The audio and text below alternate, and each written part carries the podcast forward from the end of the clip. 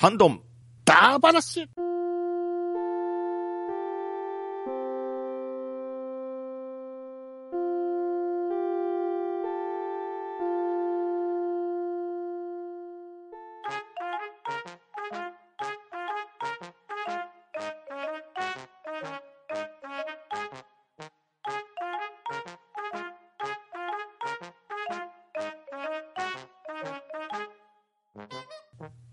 始まりました。ハンドンダ話。今回はハッシュタグ会となります。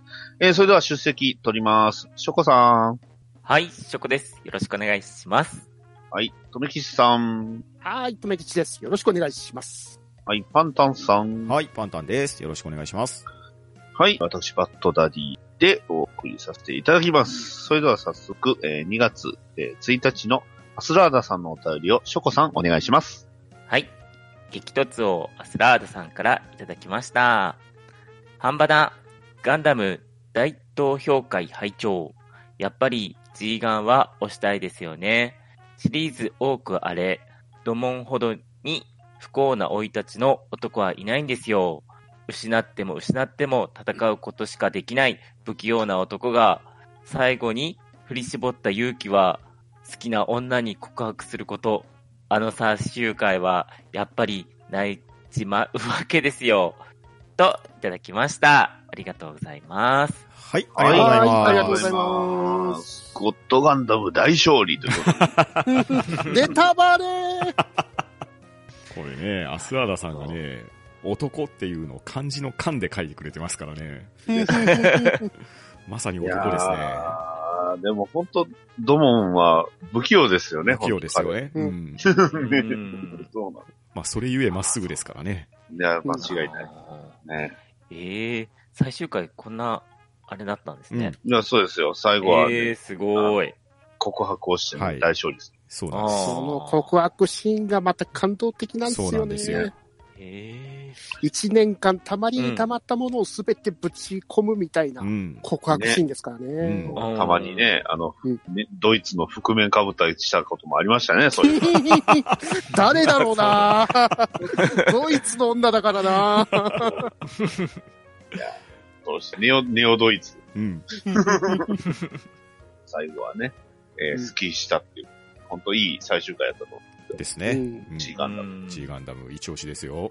あ、一そ押しです。っか、ガンダムそういう恋愛要素もあるんですね。う。あります、あります。ううんん。け結構、どのシリーズもちょこちょこあるんですよ。あありますよそうなんですか？うん。うん。うん。ねそれが主軸っていうのはあんまり、うん。まあ、何個かはありますけど。うんうんまあ確かにね。じゃあまあね、ぜひ、またね、コミック版もよろしくお願いします。そうですねコミック版もお願いします。はい、えー、安田さんありがとうございました。はい、ありがとうございました。ありがとうごありがとうざいました。ございました。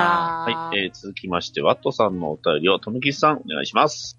はい、ワットさんよりいただきました。三国志には疎いんですが、ST ガンダム三国伝の漫画に、漫画は、時田光一先生の運合決戦、矢野健太郎先生の英雄激突戦、津島直人先生の先人決闘編まで読んだし、アニメブレイブバトルウォーリアーズは、超電影版、えー超劇場版ケロロ軍曹5作目と同時上映の短編もテレビシリーズも見ています。今と状況が変わってる、変わってるかもしれませんが、2011年に神戸の長田界隈にある三国志関連を見て回った時の日記がリクシーに残っていたので、スクショしておきます。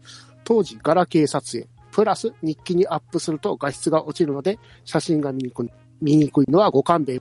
孔明先生の扱いがひどい。そんな孔明先生ですが、VA ジャイアントロボ、ジアニメーション、地球が静止する日では、敵の BF 団の最高幹部で、組織のナンバー2、作詞、諸葛亮孔明として、見事な悪役っぷりでしたね、といただいております。はい、ありがとうございます。はい、ありがとうございます。ありがとうございます。そうですね、三国志、ダルマッシュの時の、うん。はい。えー、SD ガンダムね。これでも今も、今はまたね、新しいのが始まるとか、うんね、プラモだけでは展開してますけど、うん。あの、ガンダムベース東京限定っていう、なんかえぐい、えぐい売り方をしてますよね。難易度高いよ、買うのが。そうですね。いろいろコミックはね、あったんですけど、あの、呂布がすごい活躍するやつは確かとかにはなかったもんえっ、と、時田先生のやつじゃなかったですか？違ったでっすすかね。いや、違うかったような。えーあ、でも、津島直人先生だったような気がする。ですか？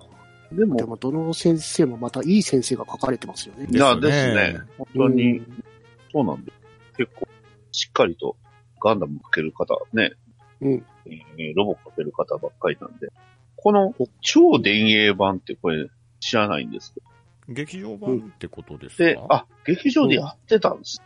ケロロ軍曹と同時上映でやってたんですあよーなかねな。か。うん。これはなかなか。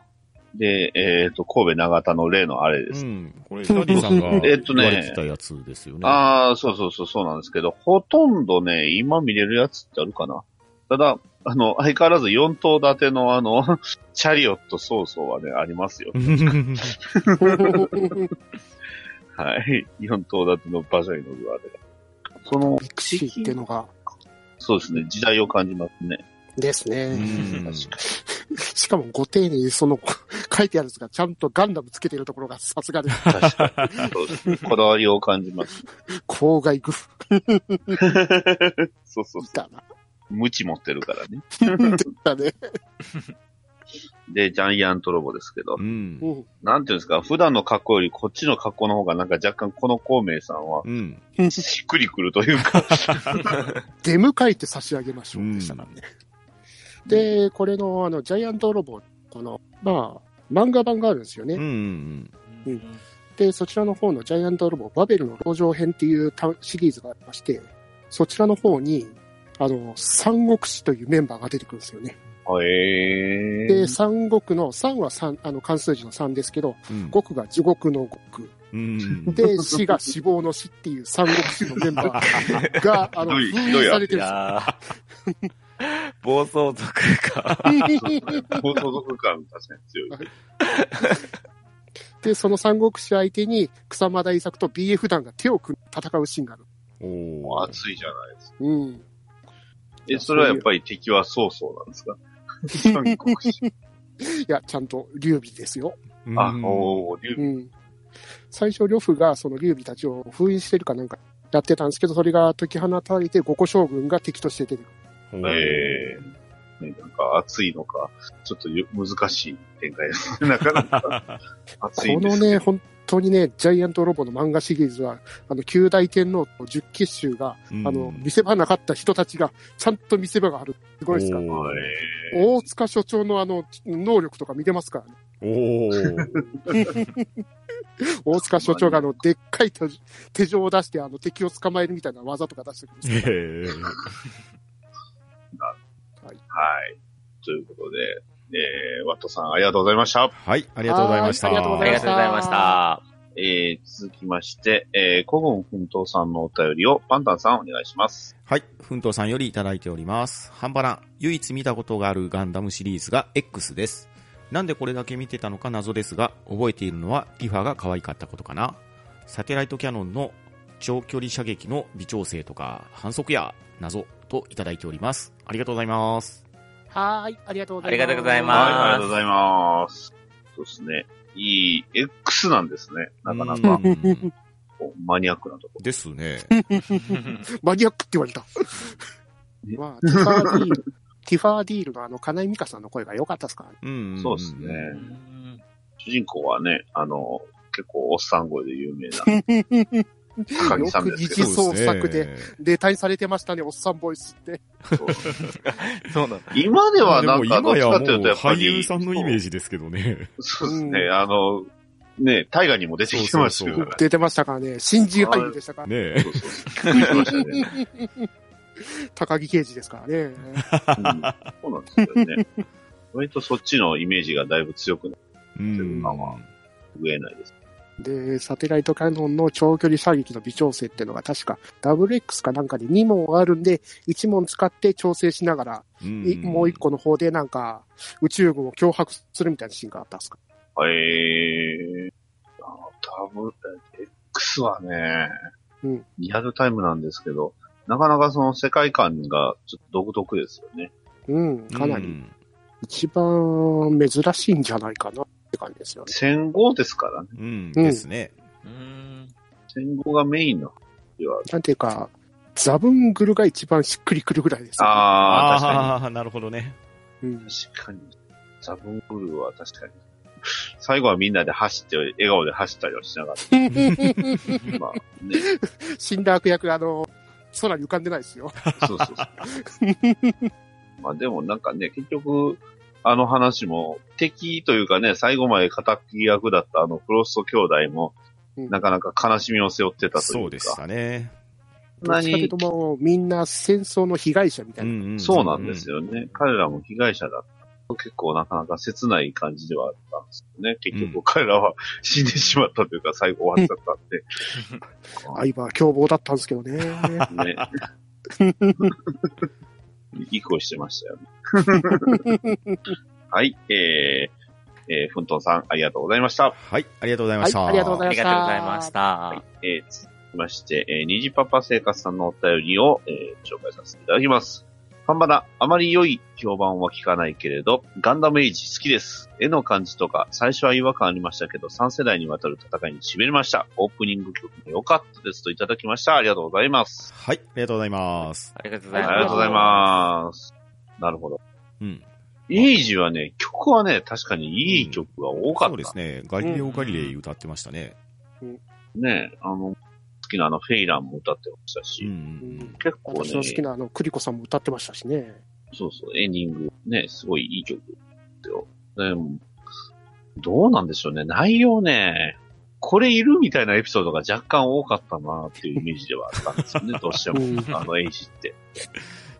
あと、主軸になって、主導してたあの、クリエイターさんがおられたじゃないですか。うんはいはいはい。あれがちょびちょび、あの、ネット炎上させてたのが、あの、作品の、質問題じゃなく、そういうところから悪評が立ってしまったそうですね。ちょっと悲しいとこの方ろなんですねが多かったですね。あの社長でしたっけあの社長ですねう。んどこの社長とかは言わないですけど。言わないですけど、レベル9やらですからね。レベルなんやだろうね。キーなんとか社長です。まあでもなんていうんですか、ゲームを売るためっていう、やっぱりプロデューサー側の要望がちょっと変だったのかなってのは思ああ。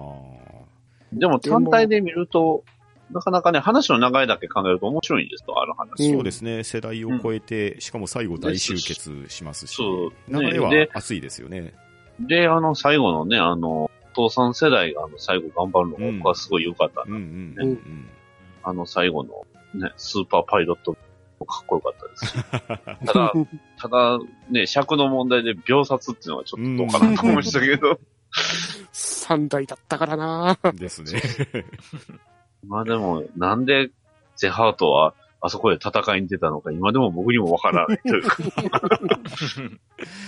なんていうか、あのね、強いられてるんだイメージが、いや、まあ、ねそういうイメージもね、強かったんですけど。やっぱり、注目すべきはあの話はゼハートにうん。かったなと。ね。あの、変な髪型の火星の王様に 煽られて、最終回。だからお前はダメなんだ言われて。やってやるって揉みつつで出たら秒殺されるって言ったかな。まあ一応劇場版もね、あの、僕は劇場版好きなんですけど、あの、プロジェクトエレンが。あれが、その第二世代、短かった第二世代を掘り下げる話だったんで、そっちも見ていただければと。あと小説がかなり面白いんで。小説版はね、かなり面白いです。うんでもちょっと見ていただければと思います。あの、あとプラモの出来が異常にいいんで、あれは。あの時代に。びっ。くりします。なんかいろんなプラモデルに感想できるって話題でした。そうですね。感想もできるし。全く別作品のものを感想して遊んでる人たちが来てくれたような気が。タイタスかながね、あの、フィグマと相性がういい。ん。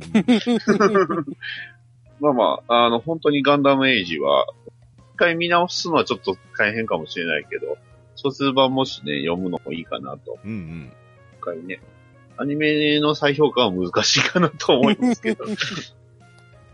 はい。ということで、西パパセガさん、ありがとうございました。はい、ありがとうございました。はいありがとうございました。はい。えー、続きまして、くまぼんさんのお便りを、えー、ショコさん、お願いします。はい。くまぼんさんからいただきました。半ばな、うん。G ガンダムはいいぞ。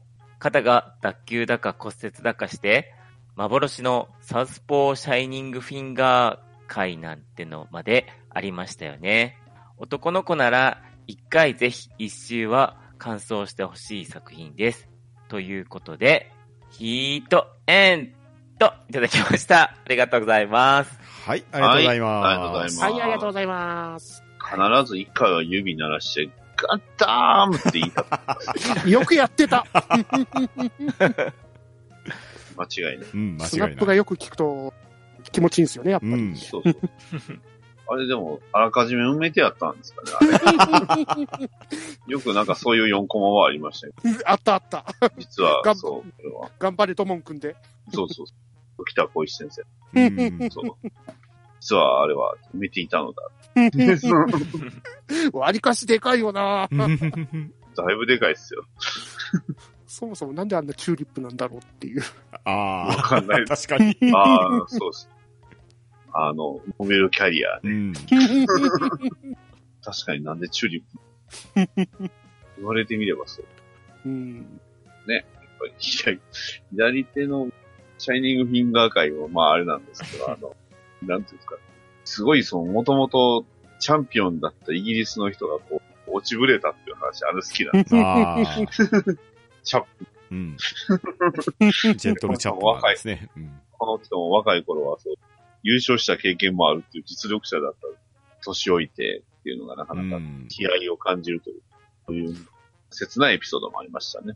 まだに本当に強かったのかなって謎なんですけどね。いやいやいや。いや、ブリトンガンダムね、強かったんでしょ 強かったのかう。なタイヤに変形したりとか。お茶飲んでたら強い。ガンダム。ありがとうございます。熊本さん、ありがとうございました。はい、ありがとうございました。はいありがとうございありがとうございました。えー、続きまして、えーコナタンさんのお便りを、トンキスさんお願いします。勇者コナタンさんよりいただきました。ハンバラ拝聴パンタンさん、デスサイズはこんなバリエーションもありますよ。プレバン受注かなえー、続けて、ハンバラ。ガンダムアナザーセンチュリー編、ガンダム X の思い出。当時、岩手で、やっとテレビ朝日系のテレビ局が開設され、リアルタイムで見れるようになったのは良いが、G ガンダムとかガンダムウィングの時は放送されてない分、LD を買ってたり、なかなか熱量が熱かった反動で、X はあまりちゃんと見なかったような。富野監督以外が描くニュータイプ論は確かに珍しかったですね。劇中のフリーでのメイが渋く名言を語ってたのがうっすら記憶にあります。またまた続けて、ターン A に関して言えば、テレビ朝日系からフジテレビ系列にで後、シードがまた別系列になったので、当時の印象としては、ただフジ系、フジテレビ系列が馬場を引いたとしか思ってません。といただきました。はい、ありがとうございます。はい、ありがとうございます。はいありがとうございます。はい。というわけで、敗北、えー敗者たちの栄光に登場するオリジナル武装ルーセットを搭載したデスサイズですね。うん、みたいですね。です。はい。そういうもんです。うんはい。あの、だから、要はその、デスサイズヘルカスタムってあの、エンドレスワルツに合わせたデスサイズなんです。うん。うん。それがこのデザインで、うん。で、それにルーセットっていうね、こういうウィングの翼みたいな、がついてるんです。っていうことみたいですね。ね今一応プレ版で6月発送らしいですけど、ですね。うん。これね、ねちょっとこれルーセットじゃないんですよ。ないっすね。ううんん、これはわかりますよ。あの、これじゃない。そう、僕が言いたいのは、あの、アクティブクロークなんですよ。うそうですね。ん。ヘルカスタム。そう。なんか、うん、若干これじゃない感が強いですよこのルねー。セットって、要するに、あれでしょ？アストレイのブルーフレーム的なもんでしょ？これ。です。まあ、うん。だからこういうのがあるから、ウィングからそのパーツ取りしたで、うんああなるっていう、ああいうことができたみたいな、うん。なんか後付けの説得力付けみたいなもん。そうそうそう。うんこれだとね、マントにならないんですよね。そうおそらくビームコーティングされてないような感じになっちゃうんで、多ね分ねドーバーガンで一発で破壊されたりしちゃうみたいな。あの、とめきさんが言ってくれた、キックしかできない状態にならないわけですよ。それは残念。ねえ。うん。あとやっぱりね、あの、漆黒のガンダムがいいわけですよ。だいぶ白いっすもんね、こうん。っちの。そうそうそうそう、ここっちのデスサイズはね。だってね、もうデスサイズね、もうあの話をしてから、あれですよ、あの、虹パパさんのところのね、プラモデル作るのにデスサイズ作りましたし、うんねあのつい先日ですね、ちょっとあの、オークションでガンダムコンバージのデスサイズを落札して買っちゃったんですよ。お 火がついちゃっええ熱が上がってますね。ちょっと今、デスサイズ熱が上がってますんでね、た。あの、ぜひあのね黒いね、はいあの死神のデスサイズ、もう一回 HG でね、新しい、あの、デスサイズを見たいです。うん、ですね。うん。もしくはリアルグレード。ああ、リアルグレードいいですね。ね。あってもいいと。うんうんうんうん。はい。で、えーと、X。うんあ、そっか。そっか。なるほど。X の方を見てたんです。うん。そうですね。ガンダム X がテレビ朝日系列が一番最後ですから。うんですねテレビ朝日系列というより、名古屋テレビ系列です。ああ、そっか。はいはいはいはい。ガンダムといえば名古屋テレビ発ですよ祥ですからね。ね。。ああ、そうですね。うんうんこの地切りに、地切りの成果は知らないですけど、これで、あの、テレビ朝日からはガンダムがなくなっちゃった。なくなっちゃいましたね。うん。そっから本当に、結局、あれ？えー。っと、ユニコーンの時ってどこでしたっけ？ユニコーン NHK じゃなかったですか？あれ？ん？ユニコーンのあのテレビシリーズ。普通に、あのー民系でやってた気がする。なんか久しぶりにテレ朝でガンダムやってんなと思って。あ、やっぱりメーテレテレビ朝日系ですよ、あ本当だ。あじゃあ、これが最新か。あ、そうだった。でもユニコーンじゃない、あジオリジンはあっちなんですね。うん NHK なんですね。そう、またなんか変な感じ。あ、本当だ。名古屋テレビ系あ、本当だ。うん。久しぶりに名古屋テレビに帰ってきたっていう話題があったような気がしたんですからね。なるほど。ターン A って富士だったんですね。フジテレビうです。ん、でしたね。うん。ターン A もう一回なんか最初から見直したい。うん。うん。鳥の手の影響ですけど。ただ、放送当時は本当に悪評が高かったんですよね。多かったですね、悪意。うんあんなに面白いのに。あ面白かったですけどね。面白い。うんまあ、世界名作ガンダムとは確かに言われてはいましたけど、うん特にあの特殊伝説で、あの、シドミードにガンダムを発注したときに、あの、なぜか殿様ガンダムのう資料かなんかを見せて、これ気に入ったって言って、あの、このデザインになったっていう都市伝説もあったっすか？ら。ああ。いや、シドミードのデザインね、うんいや、その、ヒゲでどうこう言われますけど、うんいや、動いてるターン A は本当かっこいいですからね。かっこいいですからね。もうあの後半、もう、神々しいまでの動きになっていきますからね。なんあの、て、オープニングのね、あの、後半のオープニングだけでも見ていただいて。そう。わかる。なんていうか、アニメーションが本当に美しいんですよねそう、。そうなんですよ。多分もう本当にデジタルに切り替わるギリギリのラインの手手書きのセルばっかりなんで、確かに。本当突き詰めた感じでいいんですよ。うん、ですね。そうなんです。ちゃんとなかなかね、またシードの話すると話長くなりそうなんで、この辺で切っておきます。えー、コアタンさんありがとうございました。はい、ありがとうございました。はいありがとうございましたありがとうございましたはい。えー、続きまして、えー、クリーンさんのお便りを、えー、パンタンさんお願いします。はい、クリーンさんよりいただいております。第208回アナザーセンチュリー編拝聴宇宙世紀も中途半端な自分ですが、アナザーセンチュリーはもっと中途半端でして、最後まで見たのはガンダムシード、シードディスニー、鉄血のオルフェンズの3本です。ただ、今回のプレゼンで G ガンダムとガンダム X は見てみたいと思いました。会社のガンダム好きな後輩からもこの2本は勧められておりまして、この回でも印象に残ったので見てみようと思います。アンケートにも答えさせていただきましたが、アナザーセンチュリーの中ではストライクフリーダムが印象に残った機体です。自分の話で申し訳ないのですが、妻が長女を出産する直前にガンプラで作っていた機体なんです。なので、印象に最も残っている機体でして、長女が生まれた時、アスハを候補に挙げましたが、却下されたこともまとめて思い出しました。その名は DQ10 のキャラに与えました。長文すみませんといただいております。ありがとうございます。はい、ありがとうございありがとうます。ございます。シード、シードディスニー、オルフェンズ。うん。ああ、なるほど。なんか抜けてるような気がしますね。なんか抜けてますね。ダブルオーはえいえ いや、まあまあ、そっちもそうですけど、ダブルオーは。これ、鉄血オルフェンズを何きっかけで見出したのかちょっと気になりますですね。ね。オルフェンズ。で、まあ、ストライクフリーダムうん。の、その印象に残り方が結構個性的です。うん。すごいですね。ガンプラのストライクフリーダムって僕あんまりいい思い出が実はない。ほうほうほう。というのもね、あの、なんかちゃうんすよ。うん多分、結構ね、評判もあんまり良くなかったかなって。あの、他のね、うん。ガンプラは結構良かったんですけど、出来がほうほうほストライクフリーダムがね、なかなか、なかなかちょっと、ね、クリンさんには申し訳ないんですけど、本当に、もうちょっとできたやろみたいなね、なんか、死の曲がり方だったかな。なんか、関節が非常に良くないのと、ちょっと造形に、フリーダムに寄せてる感の方が強かった。はあ。ねうんフリーダムよりももっと細身じゃないですか。うんフリーダムそうですね。それがあんまりなかったなっていうイメージ。まあ、ちょっとプラモデルは僕もわかんないですけど、ストライクフリーダムはですかね。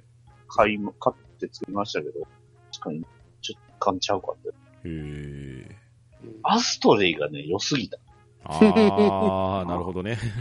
アストレイの 1G のアストレイがめちゃくちゃ出来良かった。うんうんうんあの、肘も確かに自由関節、あの、しっかり曲がるんで、めっちゃ、あの、確か武器もあの、メッキの刀とうん。か、はいはいはい。めちゃくちゃプレイバリューもあった。それで主役機がそれかい、みたいな。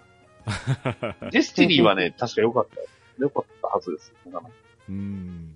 っていう思い出があったんですが、ただ娘さんの名前に、アスハさんだとやっぱし、だ、ダメだった。でも、ここもかがりくちゃんでよかったんじゃない？ですか。キラちゃんダメか。かがりちゃんかな、やっぱり。かが、かがうん、ダメだな。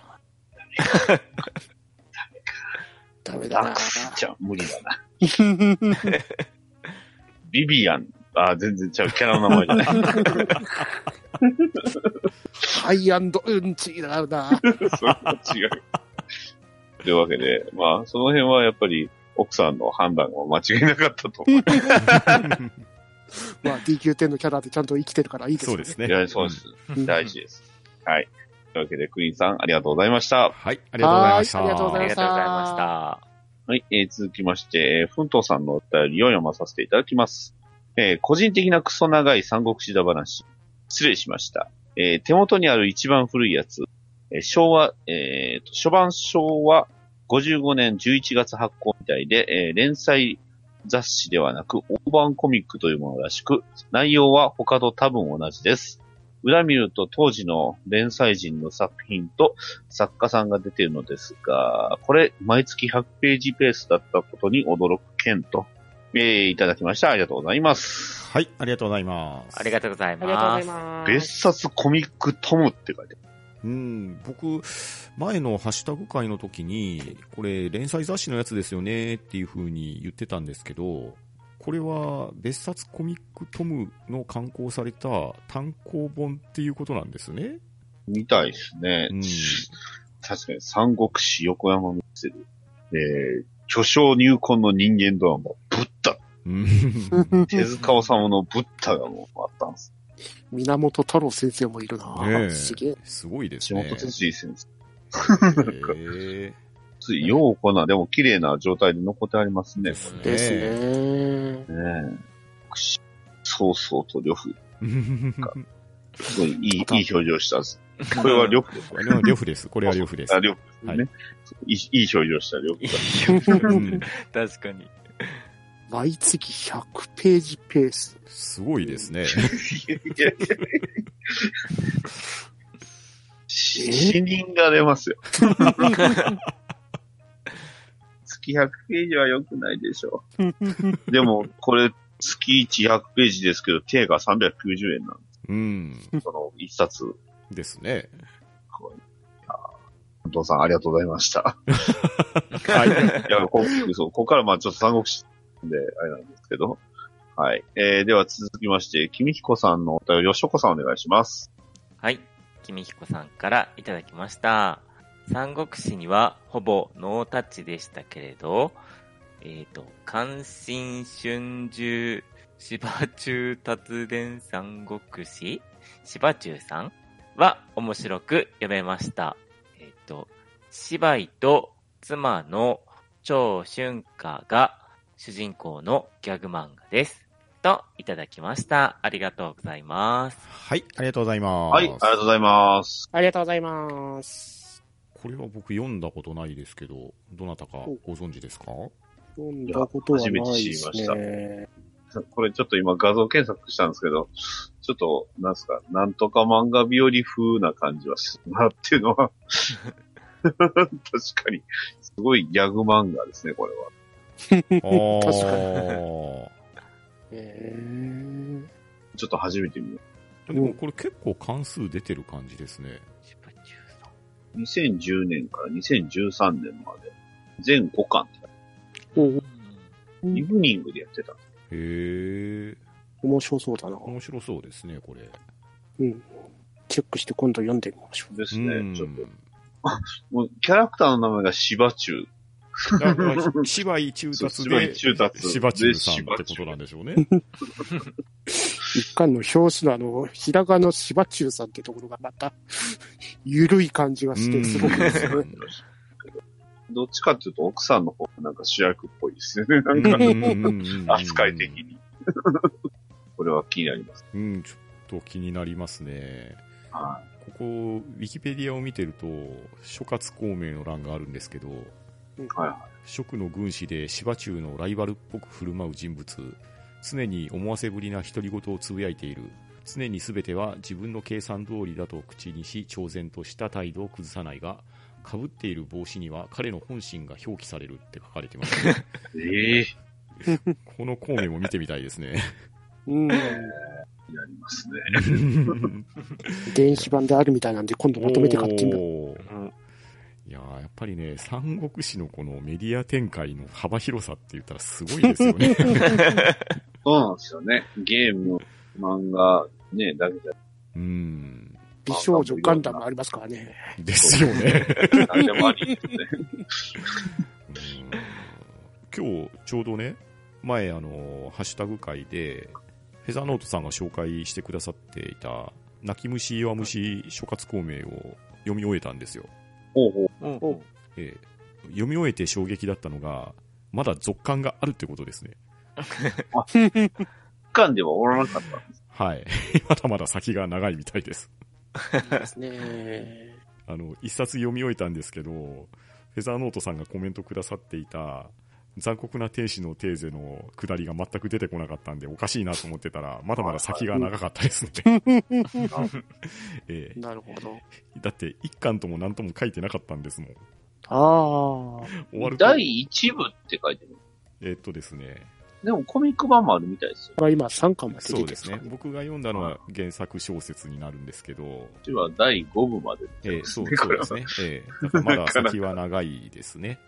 長い。ちなみに第1部が終わったところでようやく3個の例で、えあー、劉備のところにえー就職しましたよっていうところまででした。またまた先まだま長いだ。先は長いですね。あほぼ始まってないですね。そうですね。はい。第5これで完結はしてるの？おそらくそこで終わってるんでしああ、ょうね。そうですね。第5部で終わっはい、なので、ちょっと続きも、ちょっとずつ読み進めていきたいと思います。た。はーい。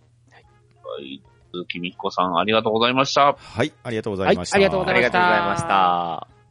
はい。それでは、ハッシュタグ会以上になります。えーたくさんのお便りありがとうございました。えー、また、こちら、半ばな、えーハッシュタグ半ばなひらがなでつけまして、えーお便り読んでいただきましたら、我々また読んでいただきますので、よろしくお願いします。それでは、えー今回以上になります。ありがとうございました。はい、ありがとうございました。ありがとうございました。は、うーん。どう、うーん、だ、ばな、し。ー、